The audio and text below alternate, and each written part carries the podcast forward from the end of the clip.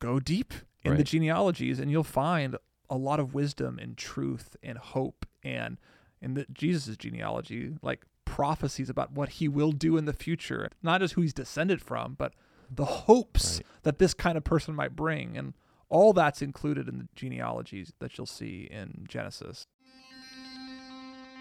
Welcome to the Spoken Gospel Podcast. Spoken Gospel is a ministry that's dedicated to speaking the gospel out of every corner of Scripture. In Luke 24, Jesus told his disciples that every part of the Bible was about him. So each week, hosts David and Seth work through a passage of Scripture to see how it's all about Jesus and his good news. Let's jump in.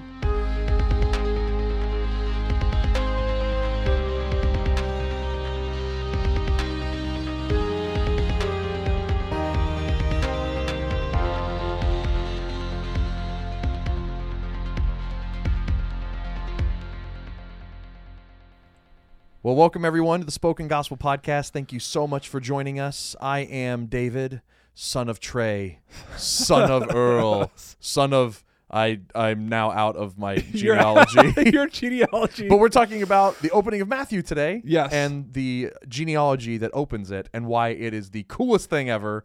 How you feeling, Seth? I'm I'm feeling really excited. I love the beginnings of our study in Matthew Yes, for that a was couple different reasons. So much fun. because one, I feel like I, we can slow down Yeah. and like let's just live in this book and his world and how he read an entire book of the Bible, and let's just do it real slow. Yeah. So I'm just enjoying that idea. Yeah. Our our podcast pace has been pretty quick through books lately, uh, And or s- lately for like four Yeah. years. and so I'm just feeling a lot of joy, thinking like, man, I'm just gonna soak in 15 verses of different names for a while Yeah. and figure out why that's amazing. yeah. So I'm enjoying the new pace. I'm also just really enjoying learning how to read my Old Testament like m- the Apostle Matthew did. Yeah, you and I have been kind of ruminating on how fun it is to be like the Old Testament according to Matthew. Right. And I kind of forget that the apostles, the disciples, w- were, were Bible readers. uh, and they understood them probably better than me Oh, because yeah. they were reading them in The right in the time frame, in the same right time frame. yeah, You know, like ha- we're closer connected to the culture and the ideas and present. the language. and the language, but they were also the first ones to explain how scriptures were about Jesus. right. And I'm like, man, I've I've forgotten that I can learn Yeah. a Bible study methodology from the authors of the Bible That's right. and not just learn facts about Jesus from them. Yeah, it's a helpful thing to flag to say that the New Testament authors are, in a sense, and I'm not trying to belittle or reduce the New Testament in any way Yeah. with this statement, but in a way, the New Testament is like a commentary on the Old Testament. Right. It's saying, here's what was happening in this book of the Bible or this movement of God or this story in the Old Testament.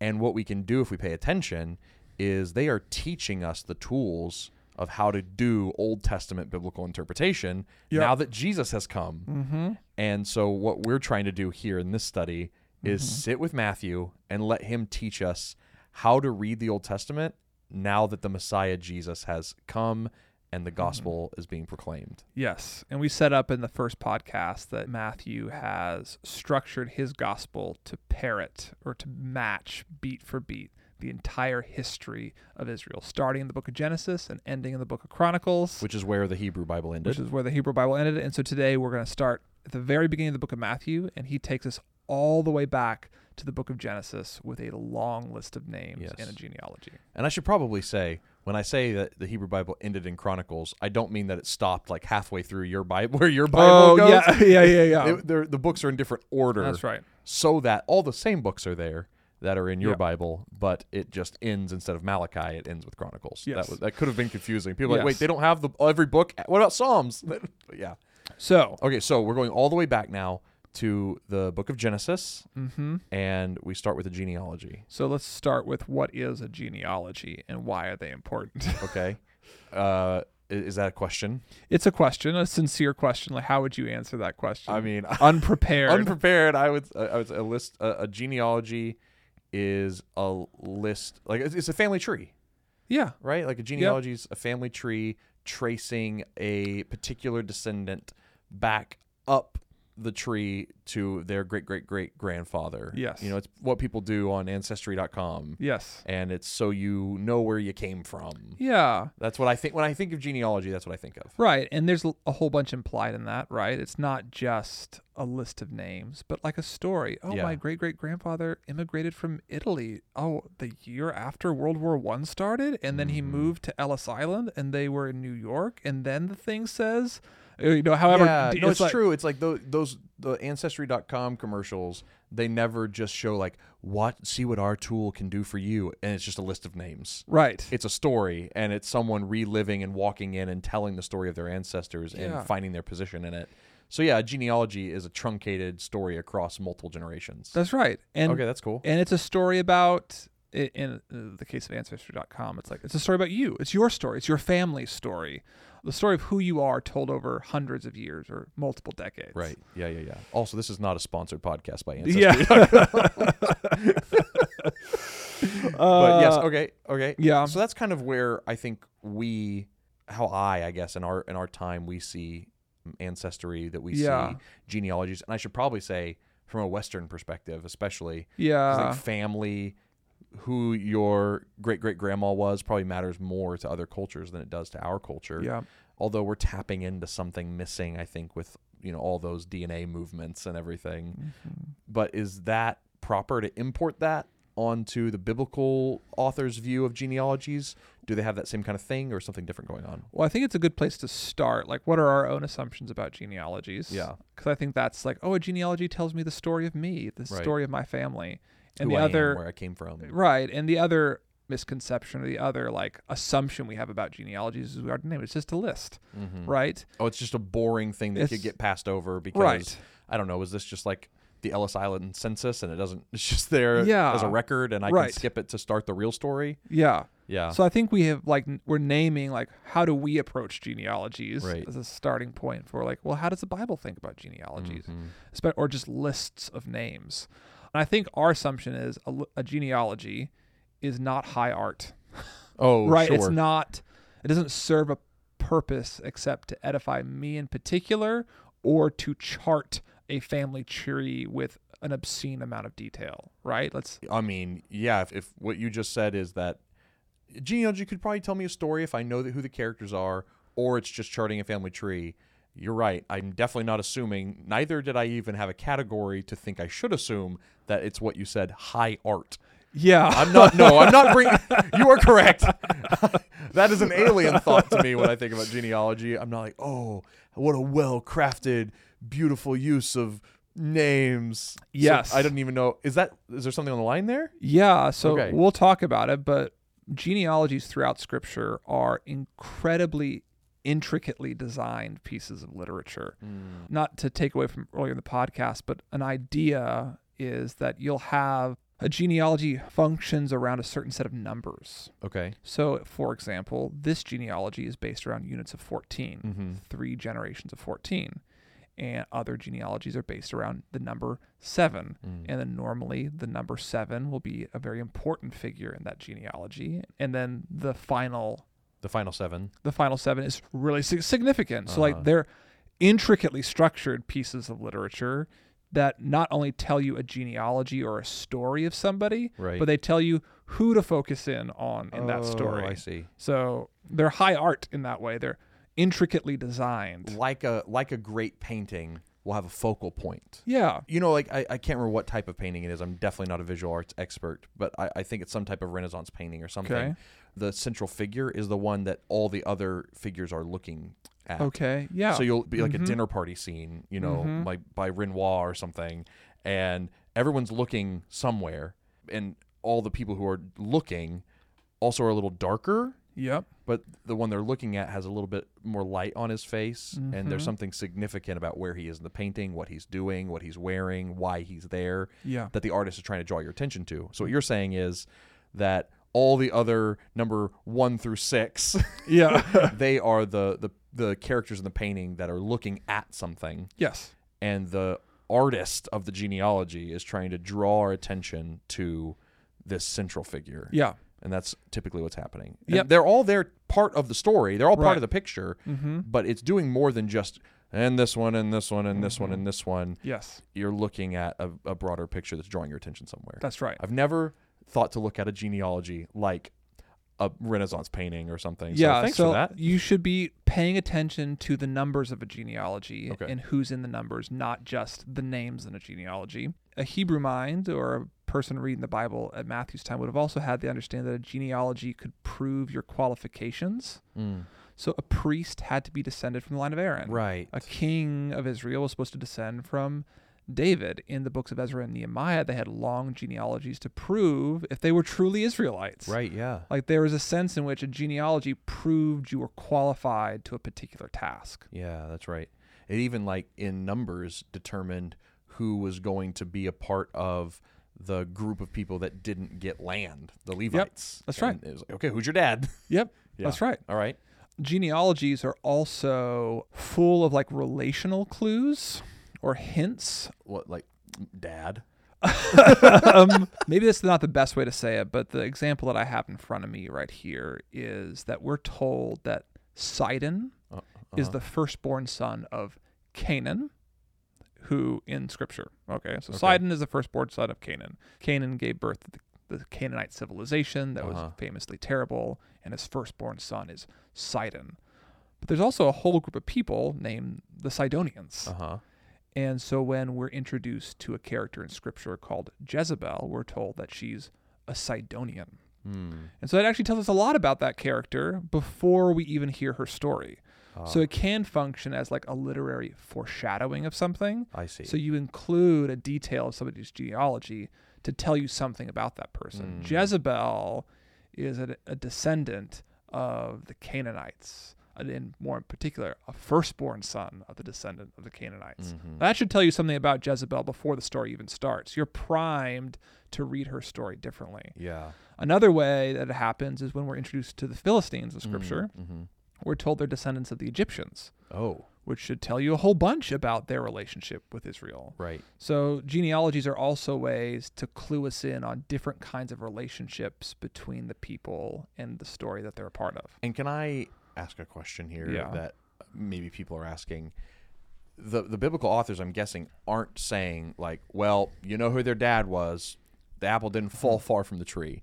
You know, like father, like son. If that's where you came from, if you if you're descended from Egypt, you are going to be a terrible person. It's in your genes. Yeah, yeah, yeah. They are not doing like DNA pigeonholing. No. They are telling a literary story to foreshadow Yeah. like, it's like I think it's closer probably to maybe you meet a new character. I always go to Star Wars. Yeah. When you meet a new character in Star Wars maybe you've never met before. And in the score, you hear a little bit of the Imperial March, and you're like, "Oh, I bet this guy is tied to, to Right. the Empire, and he's Yes. a bad dude." Yeah. That's the function of it. It's Okay. not to diminish somebody down to their ethnicity. or the right? co- yeah, or I the just kind of country I they're could feel from. people thinking that. but it's like it's like oh we know the sidonians were bad guys the last story we heard about them was the sidonians being terrible Yeah. and then jezebel comes on the scene well those things i have categories and those things in my they mind speak to each other. It's a Yeah. recurring musical theme. that's right Okay. and the egyptians were the slave masters of israel so it's significant that the main enemy of israel is yet again the philistines it's yet Yeah. again egypt they're stuck in the same battle they've always been stuck in the Yeah. Mm-hmm. imperial march keeps playing why can't it stop like it adds to the dramatic tension it's it's a function of it being high art it's like yeah. hinting- Another time that reared its head that we talked about that feels like a deep cut that proves the point yeah is when we were in Esther. Mm-hmm. You know, everyone wants to talk about Esther, you know, as the central figure. And yeah, of course, she was amazing. Like, we're not belittling that, but there was this really intense battle going on between Mordecai and Haman. Oh yes. And we learned that the reason why that battle's so intense is because of where they are descended from. We get a Mm-hmm. brief genealogy yeah that Mordecai, the Jew, was descended from King Saul, and Haman was a descendant of Uh, Agag. King Agag. Yeah. yeah. Mm-hmm. And they had a battle way back in the day that Saul screwed up. And so now the question is this is happening again. Will Haman Right. and Mordecai have the same outcome? The battle's Yeah. happening again. Who's going to win? and that genealogical detail t- gives you much of the dramatic tension That's right. between Haman and Mordecai. And if you miss that detail, you're missing Right. the high art of that moment. Ah. These things are intricately designed Right. for you to pick up on some of these clues. Yeah. So, that's what genealogies are doing in biblical literature. yeah, and they do one more thing. Okay, go. And this they also include a ton of theology. Oh, okay. They like they teach us things about God himself Okay. or about the way that God's people should understand the world. Uh, You're gonna have to give me an example. Yeah, 'cause- so the genealogy in Genesis 10, for okay, example, Yep. lists 70 nations descended from Noah. Right. For much of the rest of scripture, all of the rest of scripture, the number 70 is now shorthand for all the nations of the world, Mm-hmm. all the Gentile nations of the world. So maybe not theology proper, but Yeah. like genealogies give us categories to understand the biblical world better. Yeah. 70 is now shorthand for the nations. Uh huh. So, oh, that's interesting. And that's because of a genealogy. Right. Does that make sense? Yeah, the genealogies are loading up meaning for us and then unpacking meaning for us Mm-hmm. way more than most modern readers are prepared for. Yes. Maybe this is more theology proper then. Okay. So, there is a whole book of the Bible called the Book of Numbers, Right? full of genealogies and lists and censuses, censi, There's actually only two. but that's I- what I'm they're just saying named this 'cause after. When I when I, when I wrote the, the the devos for numbers, I was like, You're like- the book of numbers isn't quite aptly named. 'Cause that's fair. There's You're only right. two censuses. You're right. Other than that, it's a actually a crazy narrative. It is. But It's yes, mostly about But there are ginormous, hard to read Yes. censuses and genealogies in there. But here's what's interesting. One Mm-hmm. of those senses was at the beginning of their wilderness wanderings, Right. and one was at the end. Yeah, and one measured how many people were there of the old generation who would die in the wilderness, Mm-hmm. and the second one measured the people who were going to be the spiritual successors, their children. And what's fascinating is for all the calamity that happened in those wilderness years, the population totals are about the same. Yeah, God preserved his people through the wilderness, just like he promised. yeah, And more than that, a lot of the numbers in the book of Numbers, the census numbers in the book of Numbers, are multiples or copies of astronomical or ancient astrological Mm. numbers, which means that the author of Numbers was mindful of God's promise to Abraham Oh, that said, Your descendants will be like the stars in the sky. And so he has parroted his genealogy, or he's made his genealogy prove the point that God has been faithful to his promises, not just by keeping the populations the same before and after calamity, right. but by making the genealogies fit the astronomical signs of their day. Right. He's yeah, con- that is numbers doing theology. That is, yeah, that is a genealogy doing theology. yeah, that's cool. And then Okay. another example would be in the genealogy of Chronicles. Okay. Uh, it's nine chapters long. the genealogy is It's nine, chapters long. but it's organized like a mountain or a V, Okay. where the beginning begins with Adam and Uh-huh. it ends with the exile of God's people. So it's all of Israel's history. Mm, But the very center, the very top of the mountain, Yeah. the very center of the literary unit, focuses on the descendants of the Levites. Huh. The entire history of God's people centers around the worship of God and the temple. Wow. And what sends people away from God's presence in the temple? Their the, dis- fail- the their- destruction of the the temple. destruction of the temple. So Mm. that is the book of Chronicles teaching us something about the way that God interacts with his people throughout history. Wow. Okay. So, Genealogies do a lot more than I thought. right. Yeah.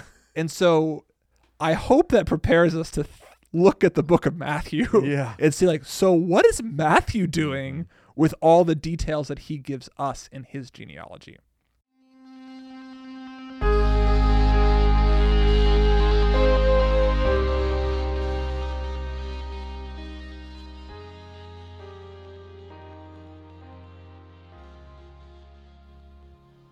Okay, so that's what genealogies do in the biblical literature.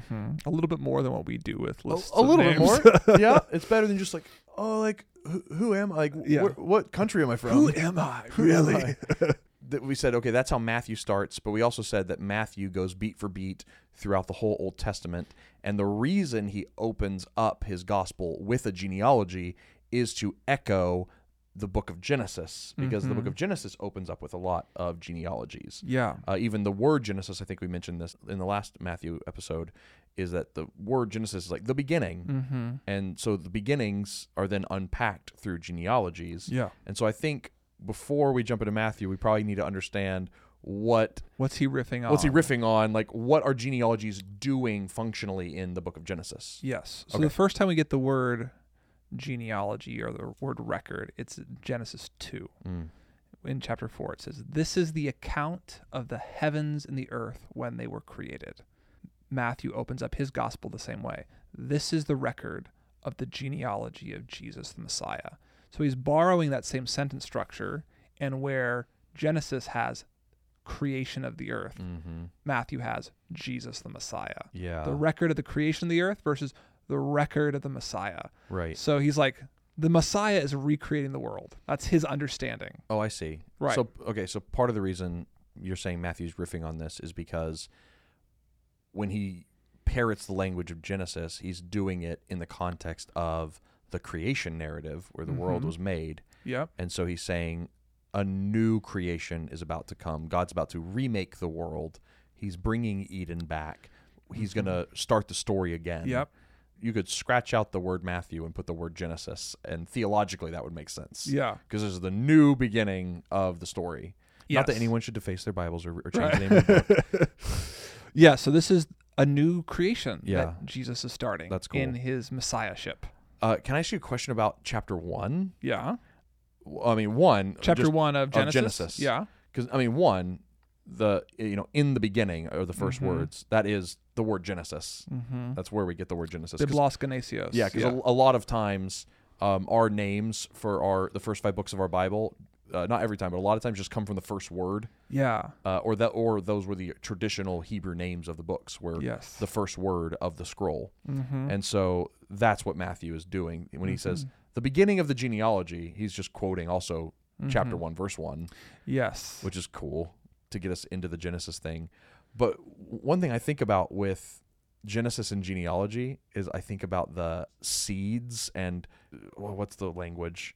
Each one after their own kind yeah. is oh right, even like right. the fish and the birds and the vegetation and Adam and Eve.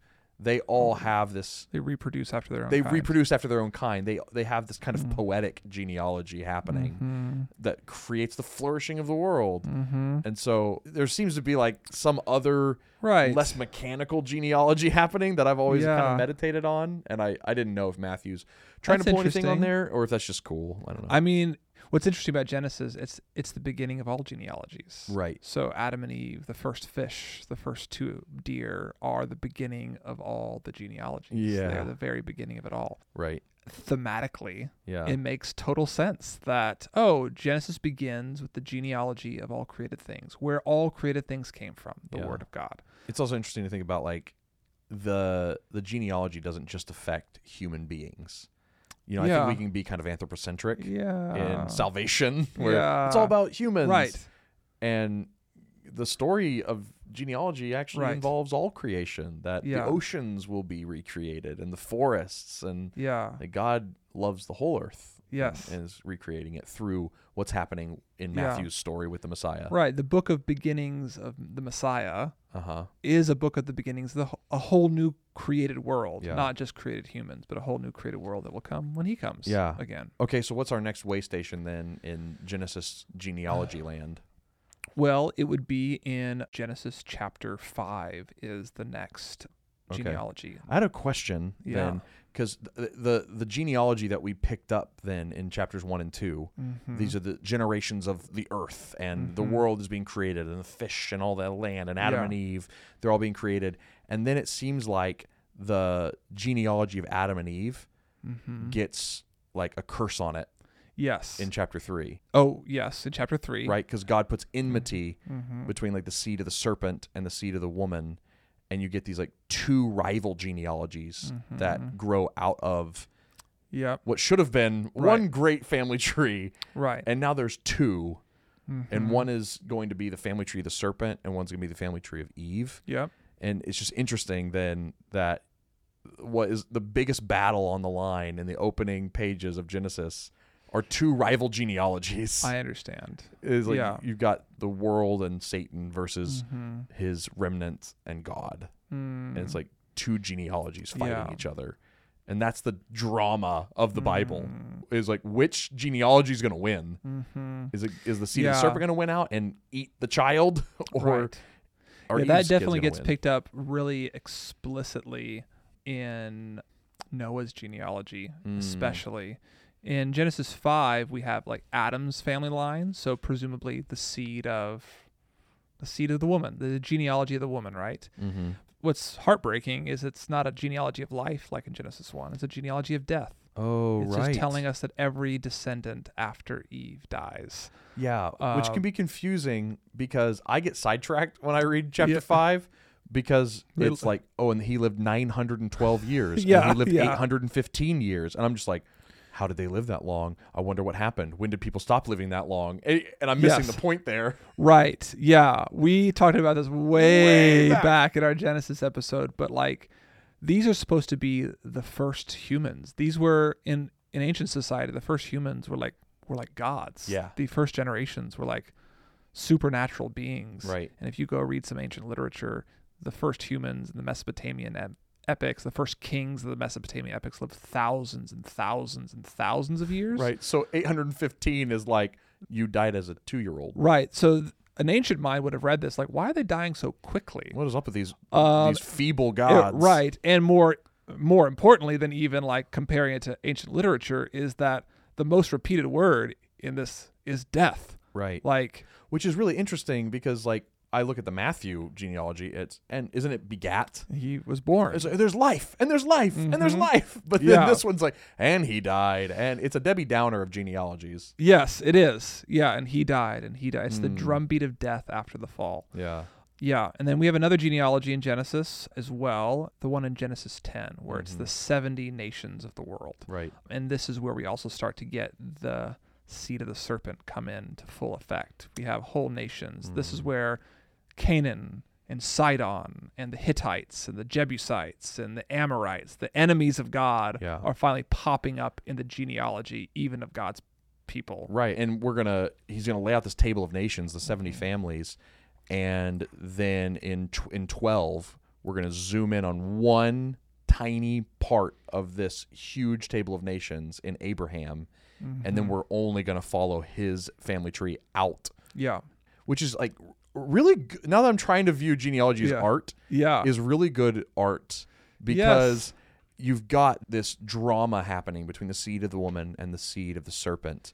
And by chapter 10, the seed of this of the serpent has like 69 maybe families. And, ma- and there Mm-hmm. Right. maybe is there one which one is the seed of the woman? Right. It's getting swallowed up in the Yeah. Mm-hmm. sheer volume of names. And then we meet, oh, there's one, it's Abraham. I think we've more than proven our point that genealogies have a lot going on in them and we should be paying attention to them. It's really cool. and I would like to start talking about Matthew's genealogy. I, I mean, and I why it's guess we so should. cool. Since the title of this episode is going to have something to do with Matthew. yes. Okay. Um, okay, so let's start at the very end of Matthew's genealogy, where he says this in verse 17. So all the generations from Abraham to David are 14 generations. From David to the deportation of Babylon, 14 generations. And from the deportation to Babylon to the Messiah, 14 generations. So three sets of 14 generations Mm-hmm. going all the way from Abraham to Jesus. That's right. So why is he doing that? It Is, is the probably question. probably science. Probably science. so what's interesting is that in order, if you just read the names, there's more than three sets of 14 names. Mm-hmm. Uh, there's more names in that in each genealogy. So you kind of have to read between the lines in order to get 14 names in each genealogy. Right. Here's what I mean by that. In the first set of 14, you have to count both Abraham and David's name. But in the second list, to get 14 names, you have to exclude David's name. Right. And then in the third list, you have to count both Jeconiah and Jesus, the one who it's all leading to, to get to 14. So I guess the question is why not just have three really clear lists of 14 different names? Yeah. It's the answer is because Matthew is structuring his genealogy after the way Chronicles structured its genealogy in the first 9 chapters. He's riffing again. He's riffing again, and Chronicles is a genealogy based in units of 14 around the entire history of God from Adam to the exile. So when people say that because I've heard this before Mm-hmm. that people are like Matthew must have been like the worst mathematician ever. Right. Because he can't do simple addition. He can't just count numbers. Yes. It's like, no, stop having chronological snobbery. Yeah. Matthew's not a bad mathematician. He's a phenomenal linguist. he's giving you all the names you need to Right. give you an accurate history, but he's also counting them differently than would be intuited so that you would know he's riffing on the book of Chronicles, Yep. which is trying to give you a picture of the entire world, Right. which means that Matthew wants you to see his genealogy as a summary of the history and of the entire world that leads up to Jesus, the child born to Mary. Mm-hmm. So the reason why he's structuring his genealogy off the book of Chronicles is because he wants you to see Jesus as the summation and climax of all of the world, all of Israel's history. Okay. Does that make sense? It does, but let me let me hone in. Yeah. Because I think there's so many arguments around this passage that I'm just familiar with. okay. Like one is add up all these generations, there's no way they span the amount of history Mm-hmm. from Abraham to Jesus. Yeah. The, the timeline just doesn't match. Right. And even what you said, you're like, yeah, totally. It took Chronicles nine chapters to do what Matthew did in half a chapter. Yep. So what's going on there? Yeah. Is, is he skipping? He's skipping generations. He's jumping time. Like Mm-hmm. I think for somebody in the, the the age of written modern history, Yeah. it's like something wrong feels like it's going on for most modern Right. readers. But Because we're what's his assuming aim? he's doing it maliciously or out of a lack of knowledge. yeah, he's, he's yeah he's dumb or he's he's trying to mess with history. No, he's doing that those things intentionally. Mm-hmm. He has chosen representative names to give you the sense of a person's history and to highlight certain people in that history, but also to exclude on purpose certain people. Right. So let me let's go to the exclusion. So why leave out some names that should be there? Sure. Is one of the questions. The most notable exception of the people that he has left out are all of the descendants associated with King Ahab. King Ahab was a member of the King David's Yeah. family tree. And so he should be included in Right. the lineage of anybody associated with King David. But what's fascinating is if you read the book of Kings, there is only one ruling queen in Judah's history, but, and her name is Athaliah. Okay. But the author of Kings, you know what he does to prove that she's not a true ruler of Israel? I do not actually. she, he refuses to give her a genealogy. Mm. All the other rulers of Israel are given genealogies. He's the son of this person, the son of this person. Athaliah is never given that. She's the only monarch to have no genealogy. So Matthew does to the descendants of Ahab what the author of Kings did to the des- the kings that came after Ahab. He wrote them out of history, not Wow. true people of the line of David. that is brilliant. Right? It's super brilliant. Yeah. that is And- crazy. I was going to save this one for later, but we're because we're here now. Let's go. Um, so it's significant then is he he leaves out three or four generations of names. Mm. So there was, I forget n- all the different names, but there's Athaliah and there's Joram and Joash and Mm-hmm. Amaziah and a whole bunch of others. Okay. Uh, but he leaves three or four generations out, and they are judged unworthy of being included in God's family tree, the family of David's tree. So why three or four generations? Well, because that's exactly how God describes himself in the book of Deuteronomy. Stop. I God- see where you're going. God says that he will hold accountable the, the, sins, the guilty, the guilty, to the third and fourth generation. but his love towards his people will extend for thousands of generations. So Matthew in his genealogy is reflecting the character of oh God. my god, He's judging those unworthy, leading us to Jesus. So Oh. which makes Jesus the historical and genealogical proof that God extends his love for thousands of generations. that is incredible. Isn't that incredible? That is incredible. oh my goodness. Okay, so that's why he's skipping over names yeah. is to to tell He's us making better stories. points He's than you making think. better points than Yeah. just like, yes, I'm an accurate historian who can give you a list of names that you could just look up in Chronicles. yes. That would be pointless. He's like, you you want a list of names from this person to this person? It already exists. Mm-hmm. I'm not doing history here. I'm doing theology. Yes. So pay attention. Yes. Stop quibbling about the stuff that doesn't matter, and l- try to look and pay attention to what. I'm does. trying to reveal God in the flesh to you, in Yeah. the genealogical flesh to you. So let me do it.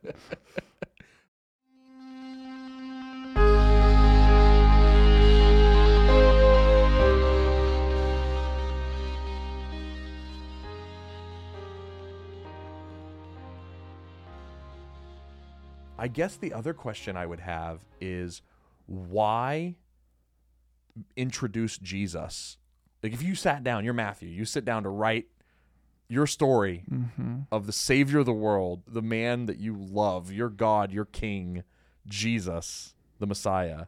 Why do you start with a genealogy? Well, it's for all the reasons that we've already said. Okay. We've said that genealogies communicate theology. So, in a sense, a genealogy can give you like a theological table of contents for what's to come in the book of Matthew. Hmm. Oh. And so, can we talk some more about numbers so I can prove the point to you? I yeah, I guess so. You're gonna have to come back to the other things genealogies do and why Matthew is using. them, Yeah. so, but yes. one thing, again, th- they're meant to communicate theology. Yep. And so, a genealogy functions like a theological table of contents for Yep. what's to come. Yep. So another way to so let's just get funky with the, the three times fourteen for Okay. a second. I'm in. Another way of saying three sets of fourteen generations is six sets of seven. is six sets of seven generations. And seven, since the beginning of the Bible, is the number of like both creation Mhm. and rest. Right. So perhaps that means we're supposed to understand that Jesus is the firstborn son at the start of the seventh generation.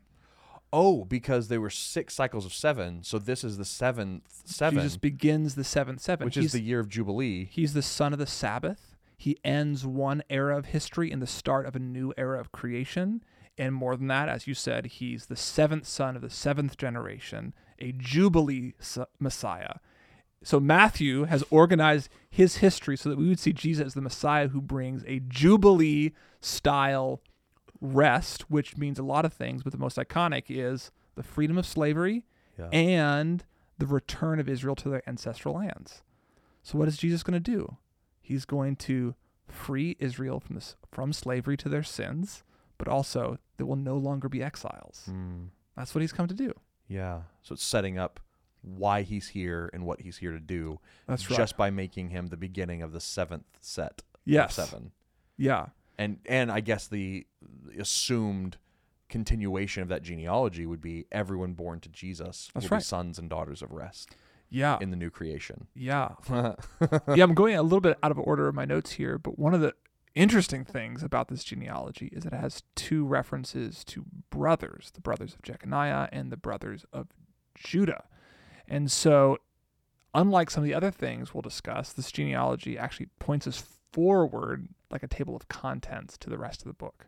And the idea that brotherhood is a central theme of Jesus' teaching in the book of Matthew all of us are brothers and sisters of one another, children of a common heavenly Father, not born by blood, but by faith and obedience.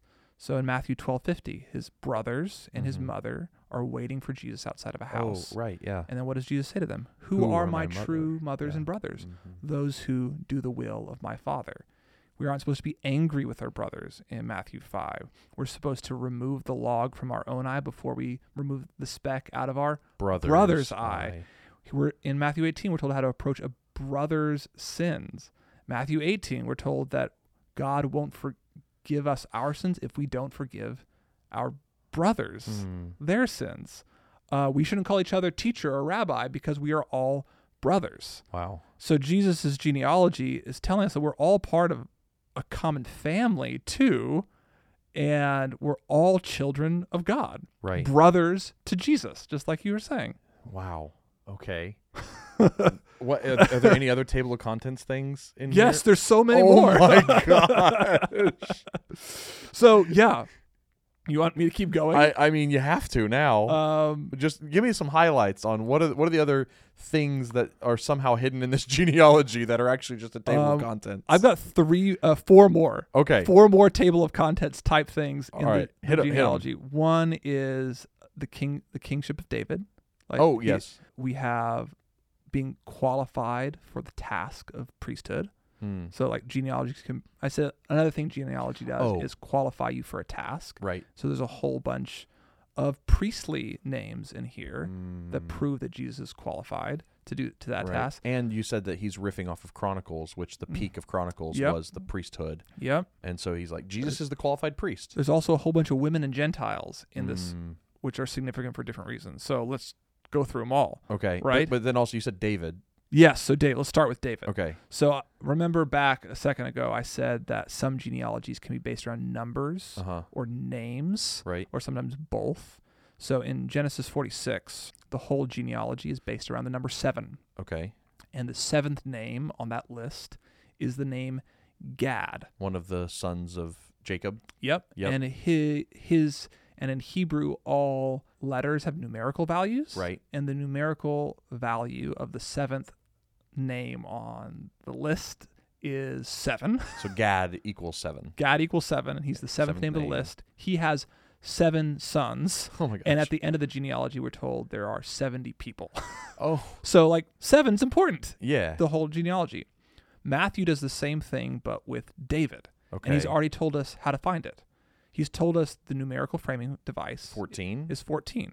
So, who's the 14th name of the list? I don't know. Is it David? It's I David. didn't even count, but it's, I just, Uh, I'm it's, guessing. it's David. Okay. And, do you, kn- and the numerical value of the name David is Thirteen. 14. I was so close. You're so close. and David's name is mentioned three times Oh, because there's three sets of because it's fourteen. three sets of 14. Uh, So- so that's why like the double. Why why is David's name listed multiple times? Mm-hmm. Right. It's because he's doing something cooler. He's doing something than cooler. Just accidentally being redundant. right. And so, Dave, who is David to Israel? He's the high point of Israel's history. And through the low point of his exile, his dynasty takes a dive. But in Jesus, a new David is ri- rising. A Hmm. new messianic hope is rising in Jesus, just as it rose in David. Hmm. So, So, like, there's The So- kingship of David is on the line. okay. So hold on. yeah. All right, so so far, we've said that Jesus is continuing the genealogy from Genesis, Mm-hmm. showing us that the seed of the woman that will finally defeat the seed of the serpent is still going. Yep. and that the battle will finally be won in this person. Yeah. We've said that Jesus, It's recreating the world. he's recreating the world, right? Yeah. We, have said that Jesus is a, a qualified priest, Mm-hmm. that he is going to be able to represent a man to God. We haven't gone deep in that yet, Okay. but yes, that is one okay. of them. And now we've said that he's a qualified king Qualified in king. the line of David. That's right. Okay. Uh, he's also the Jubilee Messiah Oh, right. the coming Jew- to get free us from slavery. How can one genealogy do Um, this many things? He's also a king, a historian who will judge the leaders of the past as not worthy of being his history, the way that he oh, cut out right. a Habakkuk A line. Habakkuk line by, by, by Uh, skipping three and four generations. Yes. Okay. It's also telling us that we are brothers with Jesus, right. flagging that main theme throughout Matthew. Okay. And we can keep going. I mean, what about Abraham? Oh, because he said yeah, this is the this is the book of the genealogy of Jesus Christ, the son of David, which we've covered, yes. the son of Abraham, Yeah. which is so- where kind of the, the Genesis story we uh, kind of left off. Where it was like, oh, here's the seed of the woman, so he's completing that, but there's more going on because Abraham was given a specific promise, just like David was. mm-hmm, David was given a promise for an eternal dynasty that someone in his line, meaning this genealogy, would sit on his throne forever and rule the kingdom. But Yeah. also, Abraham was given a genealogical promise Mm-hmm. that through his seed, through his offspring, all the Gentiles, all the nations Mm-hmm. of the world would be blessed. Yes, which is why Jesus' genealogy includes four women. Ah, So the four women in Jesus' genealogy, a couple of different things are happening. Uh, so on one level, it's the n- women Tamar, Rahab, Ruth, and Bathsheba. And so Hmm. heavy Tam- hitters. heavy hitters, all people considered faithful women Yeah, definitely. in redemptive history. And many of them, if not all of them, really deeply connected to keeping the genealogy alive. yes, they like so Tamar dresses up like a prostitute Right. seduces her father-in-law to have his twin sons because he would not he was like not going to carry on the line of Judah, right? that's right. Yeah. Rahab is an actual prostitute, but she hides Israelite spies to give them away into their ancestral land. Thus possibly preserving the entirety of Israel yes, Ruth is a Moabite, and Hmm. through she- Naomi, Through Naomi provides the descendant of King David, right? and then Bathsheba is another woman. Uh, who David abuses his power on, but through her, the messianic line does continue. Wow. So it's so a couple different things are interesting th- here. One is why these women in particular. And Mm-hmm. so we've already hinted at the answer. Well, they're all Gentiles. right? Are they? Yes. Well, maybe. So here here's Okay. here's we'll get to that. But Okay. first, why these women? Why not more faithful women? Why not Sarah? Why not Rachel? Why not Abigail? why women who all have some kind of morally problematic story surrounding the birth of their Mm, sons right. or th- their just their sexuality in general. Right. Tamar dresses up like a prostitute and seduces her father-in-law. Right. That's weird. Yeah. Rahab is a prostitute, but father's Boaz. Hmm. Or Ruth, wait, no. um, Rahab. Wait, Rahab fathers Boaz. yeah, Oh, you're right. yeah, I forgot that. right. That sounded wrong. And but then you're right. Boaz marries Ruth, Ruth. Oh another foreigner, a Moabite, gosh. and her story is really interesting. We talked about this a long time did, ago. yeah. She's pretty aggressive in her pursuit of Boaz. Yeah. She's the one who proposes marriage, so much so that people think she might have done something untoward Yeah. in how she approached him. Um, and then Bathsheba obviously was abused Mm-hmm. by David and became pregnant that way. So, Yeah. like, why have all these women who have children with some sort of moral gray area Yeah, something- around in the pr- pregnancy? Something tinged, and usually, and and or in pretty much all of them, like nothing to speak against the women. right. Like they're usually the victim or they're the hero. I yes. So I think they're in here because they're supposed to help you prepare for the fifth woman in the genealogy, Mary. Mary. Whoa. Uh, all of these women had children born to them in circumstance that could have been communicated as immoral Oh right. I mean, or scandalous. yeah. Tamar was almost burned to death. Right. But all these women point to Mary, who lived Mm. her entire life being accused of having a premarital affair in order to have Jesus. Oh my gosh. Yes. So, despite their supposed immorality, the people of Israel have, have accepted these women as virtues and paragons of faith. right. And so now they should not reject Mary or the Messiah because of another story of potential sexual immorality. Right. That is incredible. Isn't that fascinating? I just, I again, I said it. I said it before. How can one genealogy do this much work? Right. It's so artfully crafted. Doing so much work. yeah. And then we've already hinted at it, but they're all in some way or another Gentiles or closely associated with being Gentiles. right. Because like Bathsheba was married to a Gentile. Yeah, so Tamar is interesting. Mm-hmm. She is possibly a Canaanite, Right. but we don't know that. We're I think never we told. talked about that in the, back in the Genesis Yeah, podcast we, years we, ago. We, we're never told her Yeah. ethnicity. right. but We know Rahab is. We know Ruth is. Yeah, we know they're both foreigners. As you said, Bathsheba is a is in the household of a Gentile. Right. A Hittite. Right. A Hittite, yeah, Yeah. which, by the way, is one of those names in the first genealogy that should set off alarm bells. Oh, yeah. It was a Sidonian, a Jebusite, and a Hittite, the Yeah. third born son of One of the original Canaan. baddies. Right. Yeah. So it's like, oh gosh, why are these why are Gentiles Yeah. in Jesus' family tree? And then we've already hinted at it. You're skipping over kingly Jews to include Yeah.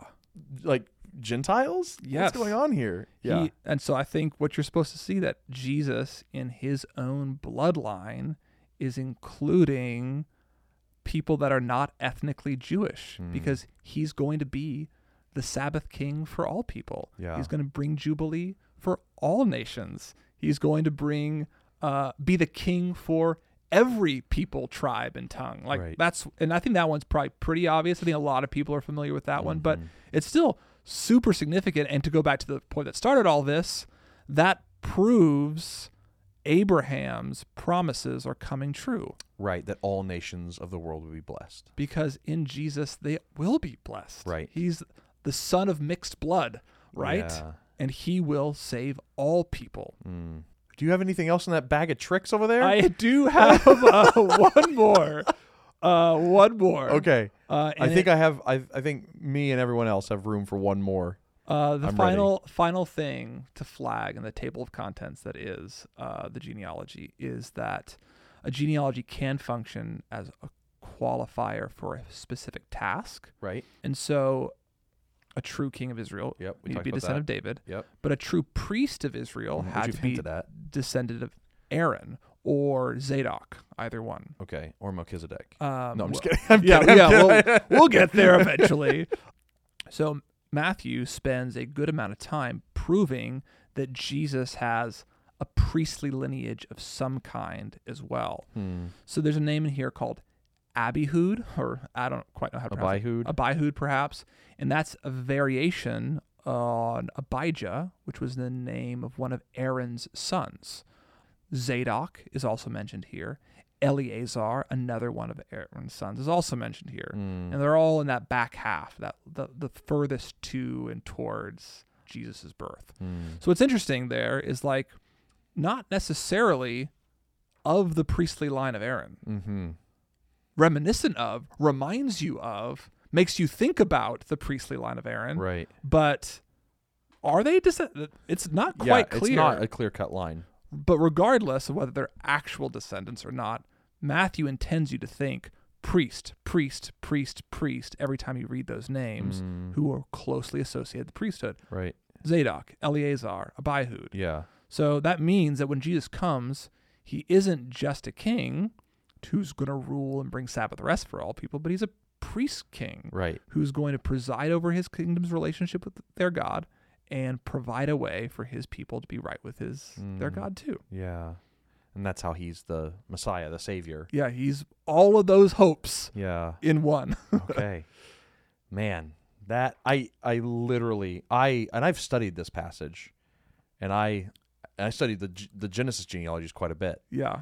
but i did not know there was that much going on in this It's fairly Genealogy. thick. And I want to shout out immediately and always doctor Mhm. Peter Lighthart. Yeah. Um, we've been working through his work on the book of Matthew, and a lot of what we're talking about here is just taken from his book. mm-hmm. Um, he's the inspiration for this next phase of what we're trying to do here. Is like, how did how did Matthew read his Old Testament? Mm-hmm. This is how he read his Old Testament. It's Yeah. all pointing to Jesus the Messiah, the priest king who had come to include Gentiles and prepare a way for the shame of his mother to be reversed like it was for Tamar and that's incredible bring jubilee for all slaves and br- bring people back to their ancestral lands and judge the kings of the earth who are not worthy of being included in God's family tree. yeah like okay A- as we land the plane here let me ask you this question we, we started the podcast this way by saying let's try to see what the new testament authors specifically matthew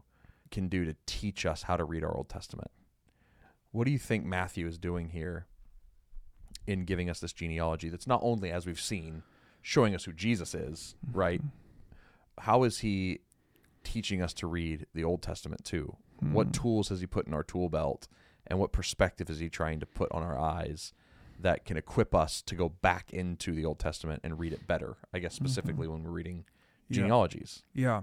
Well, I mean, the the most basic one is don't just gloss over them. yeah Like, you've seen what one can do yeah, like they're doing heavy lifting if you would pay attention. mm-hmm. So go deep in the Right. genealogies and you'll find a lot of wisdom and truth and hope and in the Jesus' genealogy, like prophecies about what he will do in the future, not just who he's descended from, but the hopes Right. that this kind of person might bring. And all that's included in the genealogies that you'll see in Genesis and Yeah. wherever else.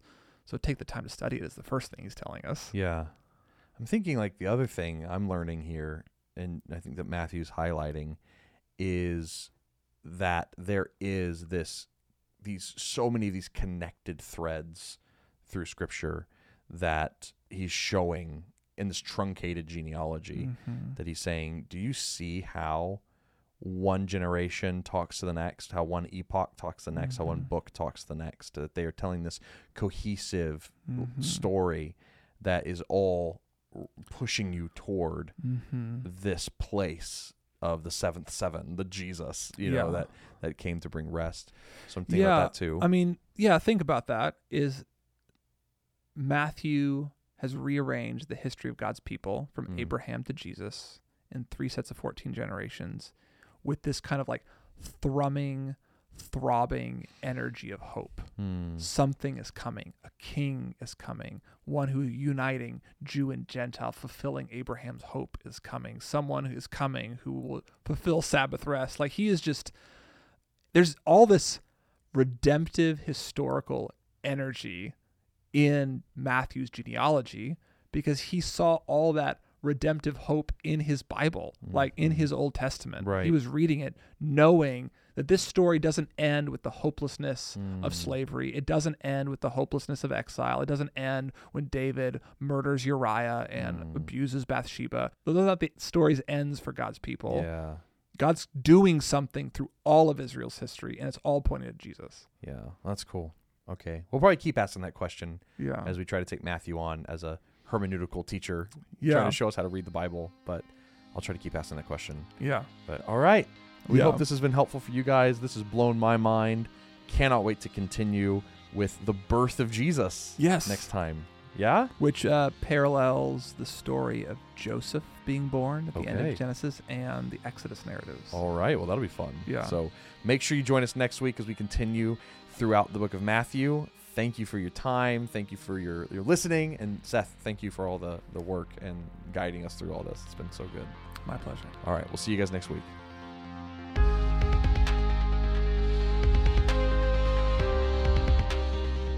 Thank you for listening to the Spoken Gospel Podcast. Spoken Gospel creates short films, devotionals, and podcasts like this one. Everything we make is free because of generous supporters like you. To see our resources, visit spokengospel.com or subscribe to our YouTube channel. Thanks for listening. See you next week.